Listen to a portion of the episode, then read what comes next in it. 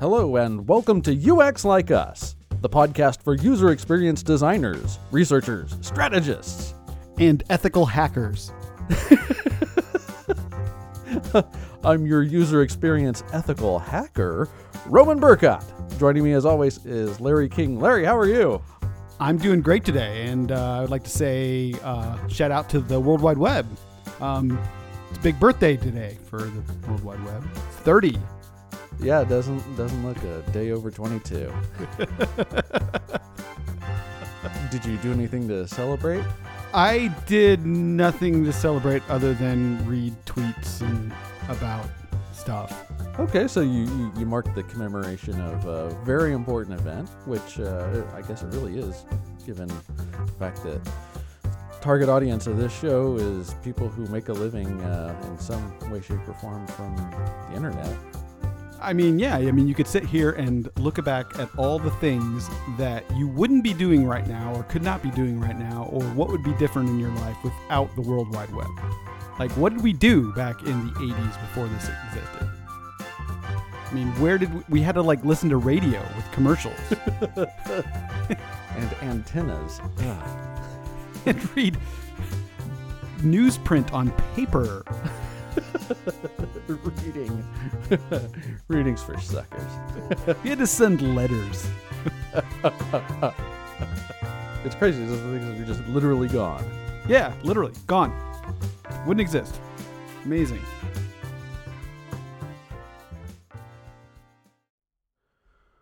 Well, I wanted to mention uh, last week's episode with Nelson Yu was great. I don't know if twice makes a pattern, but so far our episodes with guests have been really good. But we'd love to have our listeners uh, let us know who you'd like to hear on the show. Uh, we want to showcase people who have unique perspectives and interesting stories. Yeah, absolutely. It doesn't even have to be somebody that you know you've heard of, right? Or or you think is famous, or any you know even just internet famous. doesn't matter. I think uh, um, the thing I like about it is we just have people that we would normally have interesting conversations with, and now we can just put it right out here for everybody to enjoy as well. So it's kind it's it's almost like a little side conversation at a at a really good conference when you met meet a really cool person and you have a really great conversation. Yeah, that's the thing. Like when you go to a really cool conference and you have those hallway conversations, it, they're energizing. You know, just being amongst your tribe is energizing, and so I just love to capture that here on the show. So to help us uh, make that possible, we'd love to hear who you want to hear on the show. Um, so please reach out to us on Twitter at UX Like Us and uh, nominate somebody to uh, to join us.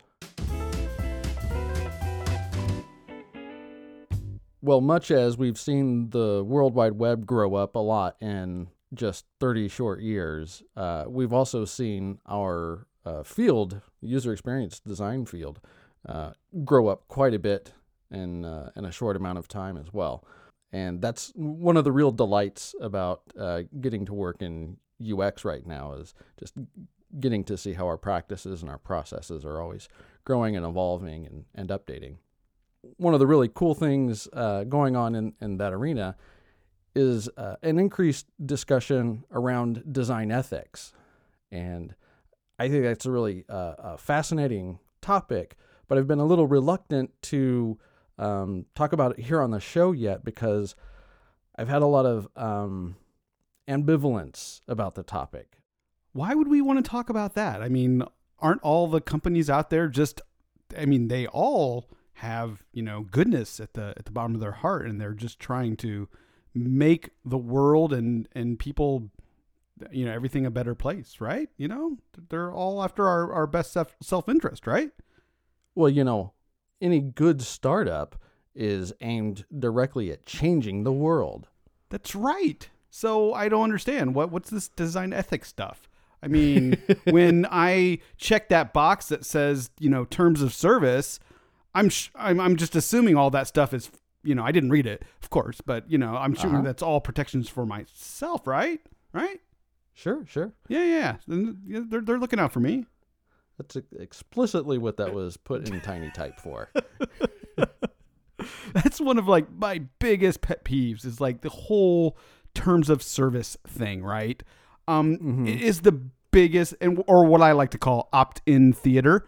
Um, it's like the biggest like joke of you know of of our times. This fact that there is this document out there that is well, you know, we you you of course you read this because you checked this box, and now you are beholden to the terms in it. Um, and you know that's just like one sort of you know example of you know sort of an ethical you know decision that somebody made it probably wasn't a designer but it was likely somebody in uh, shaped like a lawyer to you know say hey we need to cover our asses on this thing and so we're just going to put up all these terms of service that nobody reads and now they you know we've got our you know butts covered in whatever we want to do. And there's crazy things that, that go into those things that you don't even think about right? And um like for instance i was like doing the whole you know looking into robocalls because there was a uh, a thing on Jon Stewart or not Jon Stewart uh, John Oliver this week about robocalls and how they've you know become more prevalent and uh, you know and the fact that there's a do not call list and how that doesn't really work because of many different reasons right but one of those reasons was at some point you probably checked a box in some form somewhere saying that this company can you robocall you right or or their affiliates or something like that. It's like you didn't really opt into that, thus the opt-in theater, but yet they can use that and say, well, you know, we, you know, they, they opted into t- taking robocalls from us, so now we can do that.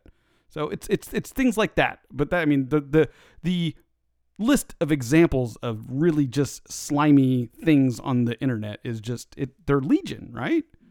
you called out that probably wasn't a bit of design or I, I, forget how you phrased it but that probably wasn't really a decision that was made by a designer it's just something that got got kind of thrown in but i would i would tend to take issue with that and say that those decisions were made by a designer likely a designer who didn't think it was sexy enough to bother with trying to make that an actual worthwhile user experience and just kind of said, "Hey, let me stuff this in here in a in a small font and try to get it out of the way as, as quick and as easy as I can." But what we really want to talk about is is design ethics a, as a whole. So, Larry, maybe articulate a little bit how you know that particular issue relates to the the premise of design ethics there's designers making decisions. Well, there's just people making decisions about products that have either intended or unintended consequences for the condition of mankind and individuals and the world at large, right? Um, you know, we talked about terms of services as being one thing, but you know, things like, you know, Facebook and their algorithms and how they reinforce your um, reinforce people and connect people of similar thoughts and, and reinforce those thoughts, whether they be, you know, um, the fact that I'm, you know, I like to build guitars and I want to see other people that, you know, build guitars as well. Or I think that, you know, not vaccinating your children is a good idea. right? And so the same those same mechanisms that give me content about, oh yeah, you know, you know, people making guitars and different techniques and stuff is also the same thing that is, you know, causing people to not vaccinate their children and, and, and, and, you know, cause outbreaks of things like measles that we thought we'd killed off and, and, and, and gotten rid of. Right. And so, I mean, that's just one example.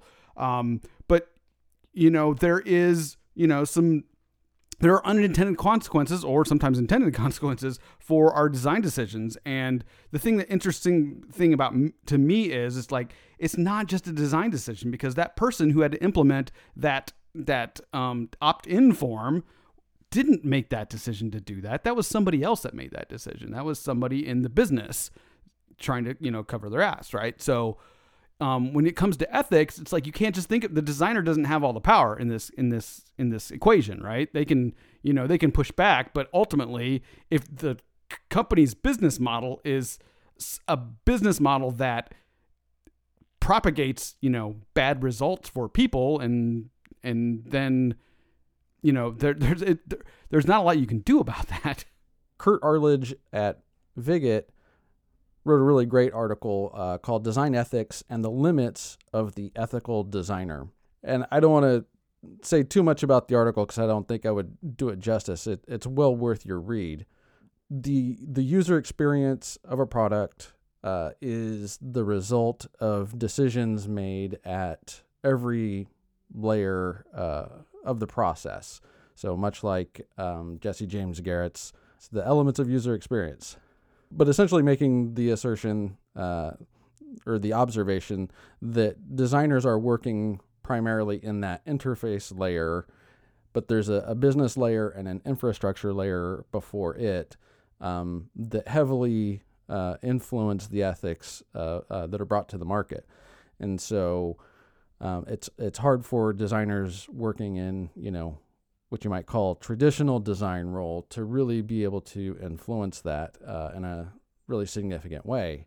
Um, but then he goes on to say essentially that if we're going to do that as designers, we're probably going to have to accept that we're not going to be a designer anymore, or we're going to be working uh, less so in a traditional design role and moving more towards uh, other parts of the organization. Yeah, I think, um, and I don't know if he mentioned that in the article, but Mike Monteiro is is somebody that that that brings up that that very point um, often, saying it's like, you know, designers are always asking for, you know, we begging for that seat at the ta- the, the table, the business table, right? And he's like, you know, be careful what you ask for because as you do that, your role begins to change, and now you are, you know, you're not the the what you do as a designer fundamentally starts to change as you get that you know you start to wear that business hat and you get that seat at the business table because now you're not just you know you know you know being the designer and you know solving those t- those those tough uh, you know interaction design problems but now you're like trying to solve organizational and business and ethical problems right?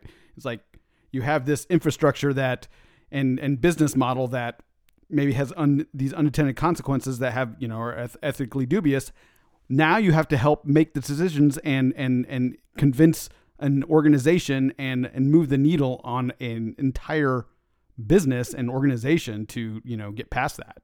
And that's a completely different job than doing you know the traditional design work that we do. Yeah that's how i became a user experience ethical hacker excuse me, a, a, lead user experience ethical hacker.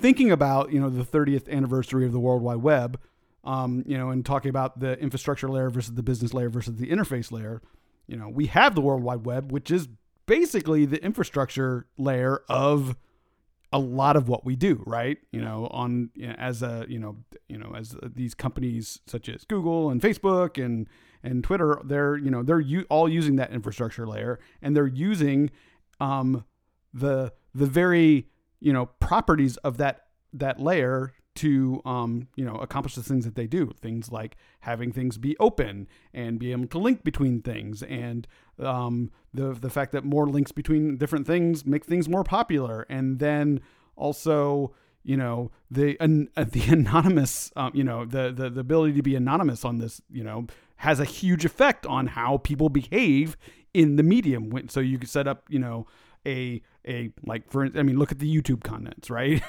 you can basically be an anonymous person in YouTube comments and look at the quality of YouTube comments, right? It's like something that you just stop looking at because they're just like the quality of them are so terrible because they've decided as you know to keep that open and let people you know whoever go up there and, and comment and now you have this like just just cesspool of of of of people right part of it is you know the, the the business decisions of the of the of you know of YouTube and and Google, but part of it is that infrastructure layer and how how it's designed and how it's you know designed to be open and anybody can you know build anything on it really.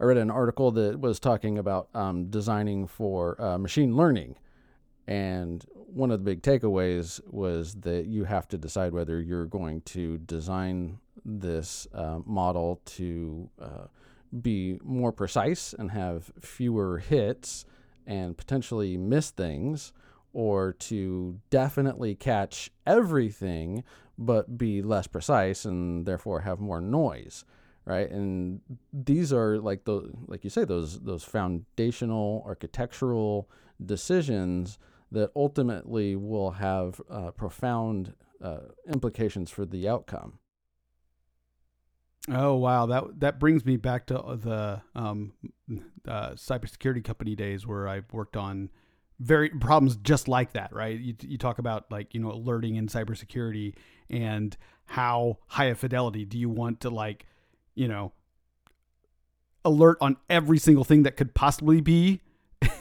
something bad or do you only want to things that you alert on things that you know for sure are bad and and let people possibly miss things? And that's always been like a a hard problem right? You know you look at like you know the target breach and uh, we're really going off a, off on a tangent here, but you look at the target breach and like you know they had they had like you know thousands of alerts, you know, and they had an alert in the in one of the vendors' um, products that indicated that you know that that that was going on that they were somebody was you know in and and and scraping all their their credit card data and it was just you know one one signal and a huge vat of noise right the thing that has been gnawing at me is this concern about are designers really responsible for saving the world? No, that's what startups are for. We talked about this already. and and the tech giants. oh wait. yes, the tech giants are going to save the world. Um well, I no, I don't th- I mean I think it's everybody's job to save the world, honestly, right? And, you know, probably designers have a role in that. Um, that we don't intentionally do things that are cause ill harm to people, and we try to reduce the amount of unintended consequences that we have on the world. We have a role, but it's not all in our hands. We can't, we don't have control over the entire business, all the business decisions. Although we, we, you know, we're design is getting more into that layer. And, but even getting down to the infrastructure layer for us is, you know, something that doesn't happen often. So I think we have a role to play, but yeah, we're not the we're not going to be the the Superman that just you know s- saves the world through design, are we? That's in a nutshell what was gnawing at me is that uh, the the notion that designers are just gonna you know save the world by being thoughtful in, in our design processes um, just kind of seems unrealistic and disconnected and honestly kind of to some degree the the stuff about designers that bugs everybody else right? Like you know oh here come the designers and their delusions of grandeur the other side of that argument though for me is uh, what we've talked about before is one of the things i love about design and user experience design specifically is that shaped in that medium of, of the World Wide Web and and openness and and and freedom, um, this field seems to attract a lot of people who are willing to take on those big challenges. That design is an inherently optimistic activity, and so if if not us, then who? I mean, I think there is. I mean, I don't think there's like some magic. Oh, here's the here's a new um, design thinking technique that gets rid of you know bias and, and and cranks up the ethics by you know three points in our you know in our in our in our in our methodologies. But I think at the same time, I, I think it's in everybody's interest. It's, it shouldn't just be the designers, but I mean, you know, me, you as an individual, we all as individuals, whether you're a designer, whether you're a a, a, a, a programmer, whether you're a QA person, whether you're, you know, if, if you have any, like we always talk about, you know, everybody's a designer, like everybody who who can make a decision about the product is you know is is a designer because they have they, they can make a decision that affects the experience of the product so i mean in that same vein, it's not just the designers that that you know can you know can can and can affect this. I think it's everybody who can make those decisions, right? So, I mean, if you're you know subscribed to the everybody's a designer um you know philosophy, then yes, the designers absolutely are the ones that are going to make the, the the make the difference, right? And to some degree, I, I've heard um, the proposal thrown out that you know designers should have some sort of uh, union or um, you know ethical uh, body, essentially that we should be uh, swearing a, a, Hippocratic oath. Yeah, I've heard people talk about you know the whole unionizing designers because of the influence that we have and the the impact that we can have. Um, but at the same time, if we're going to do that, then you know designers can't like be the only ones, right? We have to go back to the okay, can you make a decision that affects the the the the experience of the product, right? It's like, okay, then who is that? Is it just, you know, people who traditionally said that they're designers or is this now business people? And by the fact that we say we have this, you know, mythical union and we have this mythical Hippocratic oath, does then designers get more power in you know because they now have all the responsibility because they've you know have the union and they have all these protections and they've taken this oath and then the business people are you know what it's not up to us the, you know the designers screwed up and they're the ones who are are accountable now you'd have to compensate me quite a bit differently if I was taking on the risk for some of the product decisions that I've had to play a role in.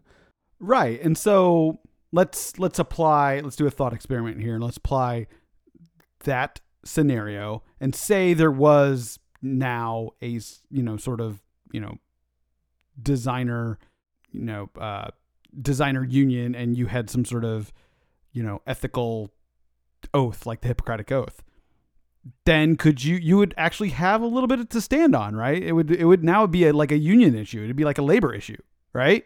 You know? So you know I, I used to so um back in my previous uh, career, I was a chef, and in the last um, place that I worked, we actually had union cooks. So I had to, I had to manage union um, union employees, which was interesting, and that's a whole other uh, discussion in itself. But at the same time, you know, they had certain things that, that, that you know their job was very well defined, and they did exactly what was in the definition. And now let me tell you, no more. They didn't do any more than that. Um, which was an interesting um, um, exercise in management. But at the same time, you know, that was you know, if you you applied those same things to a designer union, it's like, well, I as a designer now have a uh, an ethical dilemma that is clearly defined that I am I I'm not going to participate in, and now I have a union backing me up saying that I don't actually have to do that.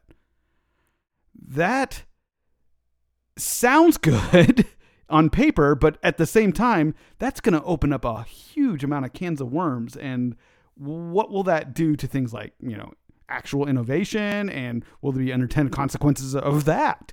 Um, ah, just, it's, I, I, I just, my mind is just like, you know, swimming, even trying to think about all the implications of something like that.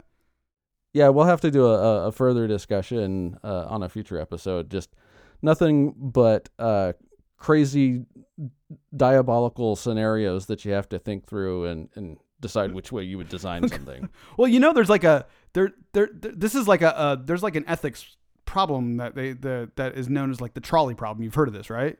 Yeah, yeah, something like that. There's there's a switch, and so you have to. Yeah, there's a runaway trolley moving down a a, a a track, and there's a switch going from you know one track to another, and there's like five people on one track.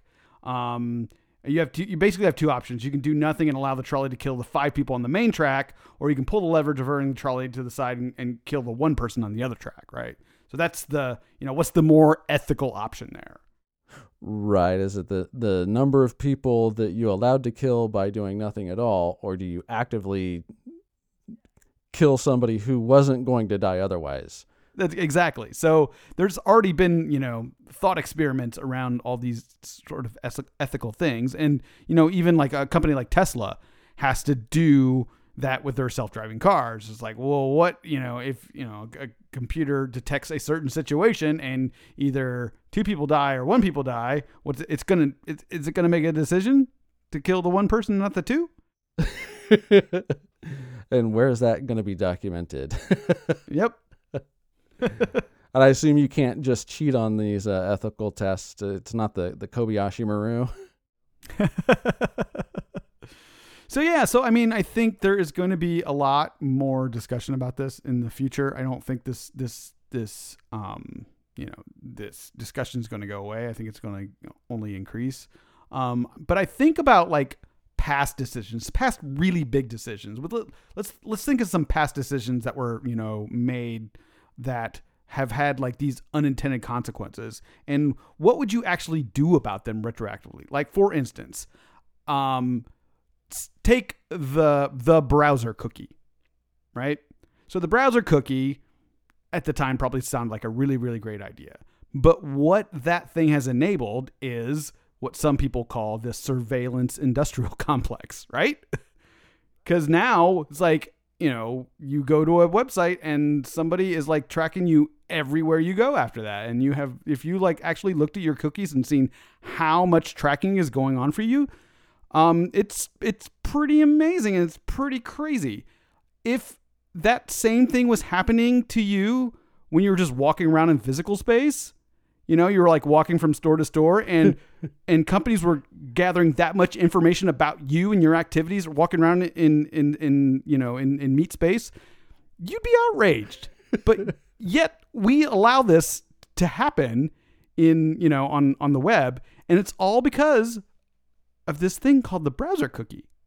And we just accept this thing, right? And so the person who invented the browser cookie did not obviously envision the surveillance industrial complex, but yet they've created something that enabled that. And now, they're, they're, I mean, how, how do you put that cat back in the bag, right? How do you put that genie back in the lamp?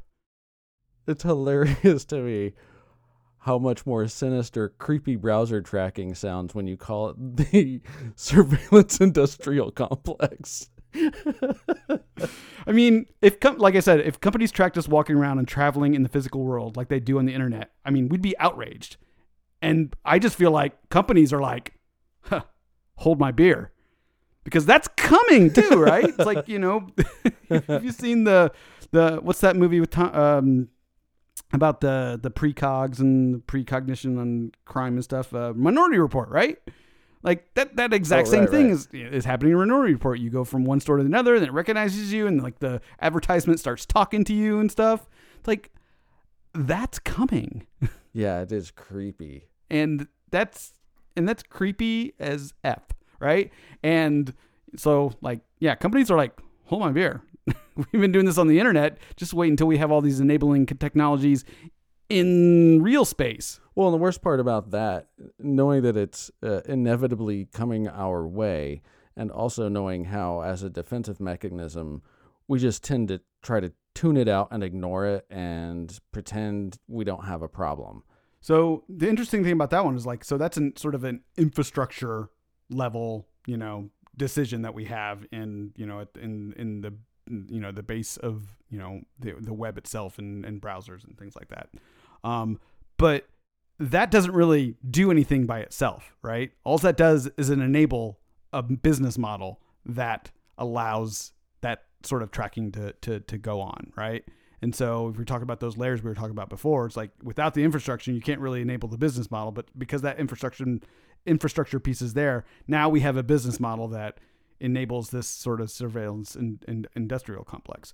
And so if we look at it, you know, infrastructure itself does not have any sort of, you know, it infrastructure itself doesn't have incentives, it doesn't have motivations, it doesn't have any of those things. It's not and it's innocuous all by itself, right? It is the business and design on top of it that is what actually turns it either you know from something that's positive and useful or to something slimy and and a little bit evil or completely evil right that brings us up to sort of the the the business side of it is really the thing that drives the sliminess right If you if your outlook is that every dollar is equally good, then you got a problem. it's it's almost like you know profits are you know and shareholder value are like sugar to a child for businesses right it's like ah you know i know that even if it's bad for me it's good for me and i'm just gonna like you know take as much as i can because we have the incentives to play in place to you know um, you know maximize shareholder value right? So that's the incentive of business in you know the the you know the public sector is to you know uh, profits above everything right? And when when that is the only that's the only stipulation for how we make business decisions, then we are going to exploit that infrastructure and create whatever infrastructure we can to exploit that for every way we can to, you know, get in that rat race of, you know, more profits, more profits, bigger, more growth, more expansion. And I think that is actually part of the problem. And that's a hard, hard force for just us simple designers to push against. what are your thoughts for uh, how designers should at least start thinking about design ethics even before anything, you know, concrete comes along?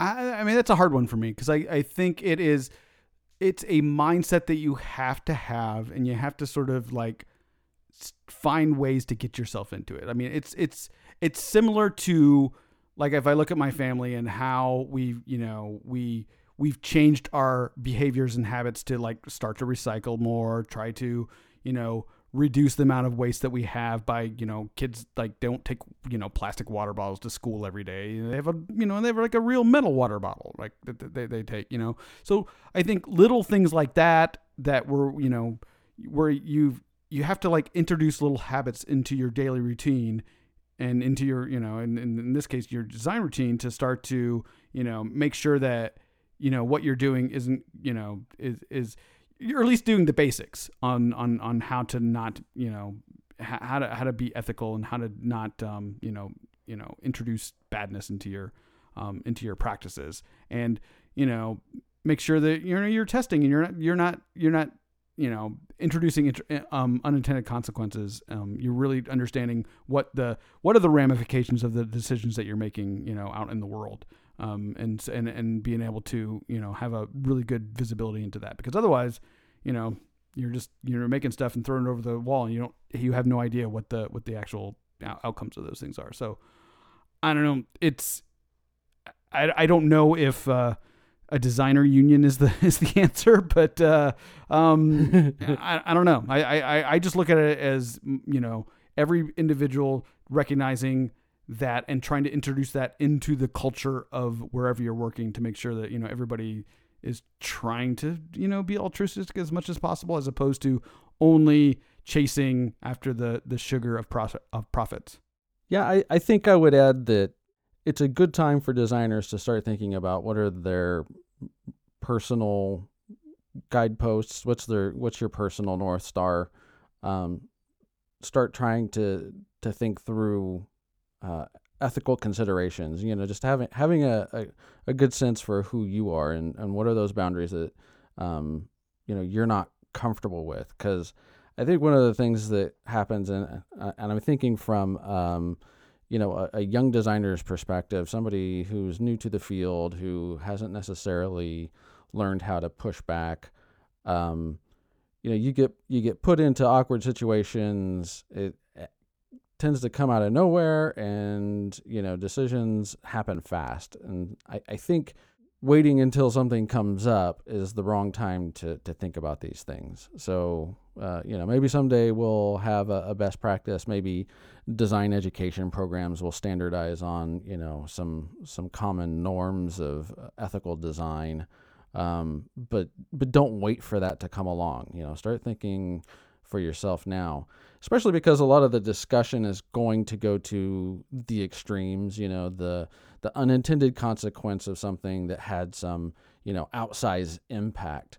Um, and you know, I that that can be useful for a thought experiment, but just in the day to day of of working, really in any kind of job, but especially as a as a designer, it's it's little things that are going to come and go and um, you just you you want to know where's your core um, before that day comes.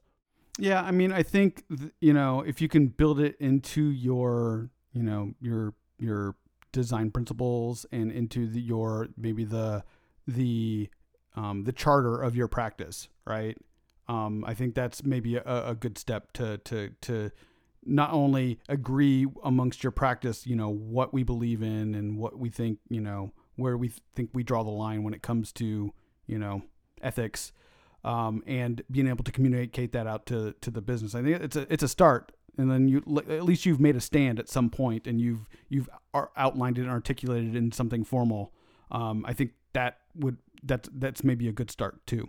Sure, as companies become more aware of the value that design can add um, to their to their products, to their um, to their business model, um, then perhaps they also become aware to the benefits of uh, employing certified ethical designers. Well, I mean, they do have certified ethical hackers, and so I think that's what Mike Monteiro is uh, is is is moving towards, right? It's what he's he's sort of advocating is like we should also have certified ethical designers. Hmm, something to think about. So then, do you become a scab and just work in in, unethical uh, roles? I guess now are, are we going to have like different classes of companies now? It's like the the, this is a certified ethical company versus the, the, all the other ones. Oh man, somebody's gonna game that system. It's like, oh no, we're an ethical company. We we've been certified. All of our outputs must be ethical. That's right. good ethics in, good ethics out. I'm I'm a certified ethical machine algorithm.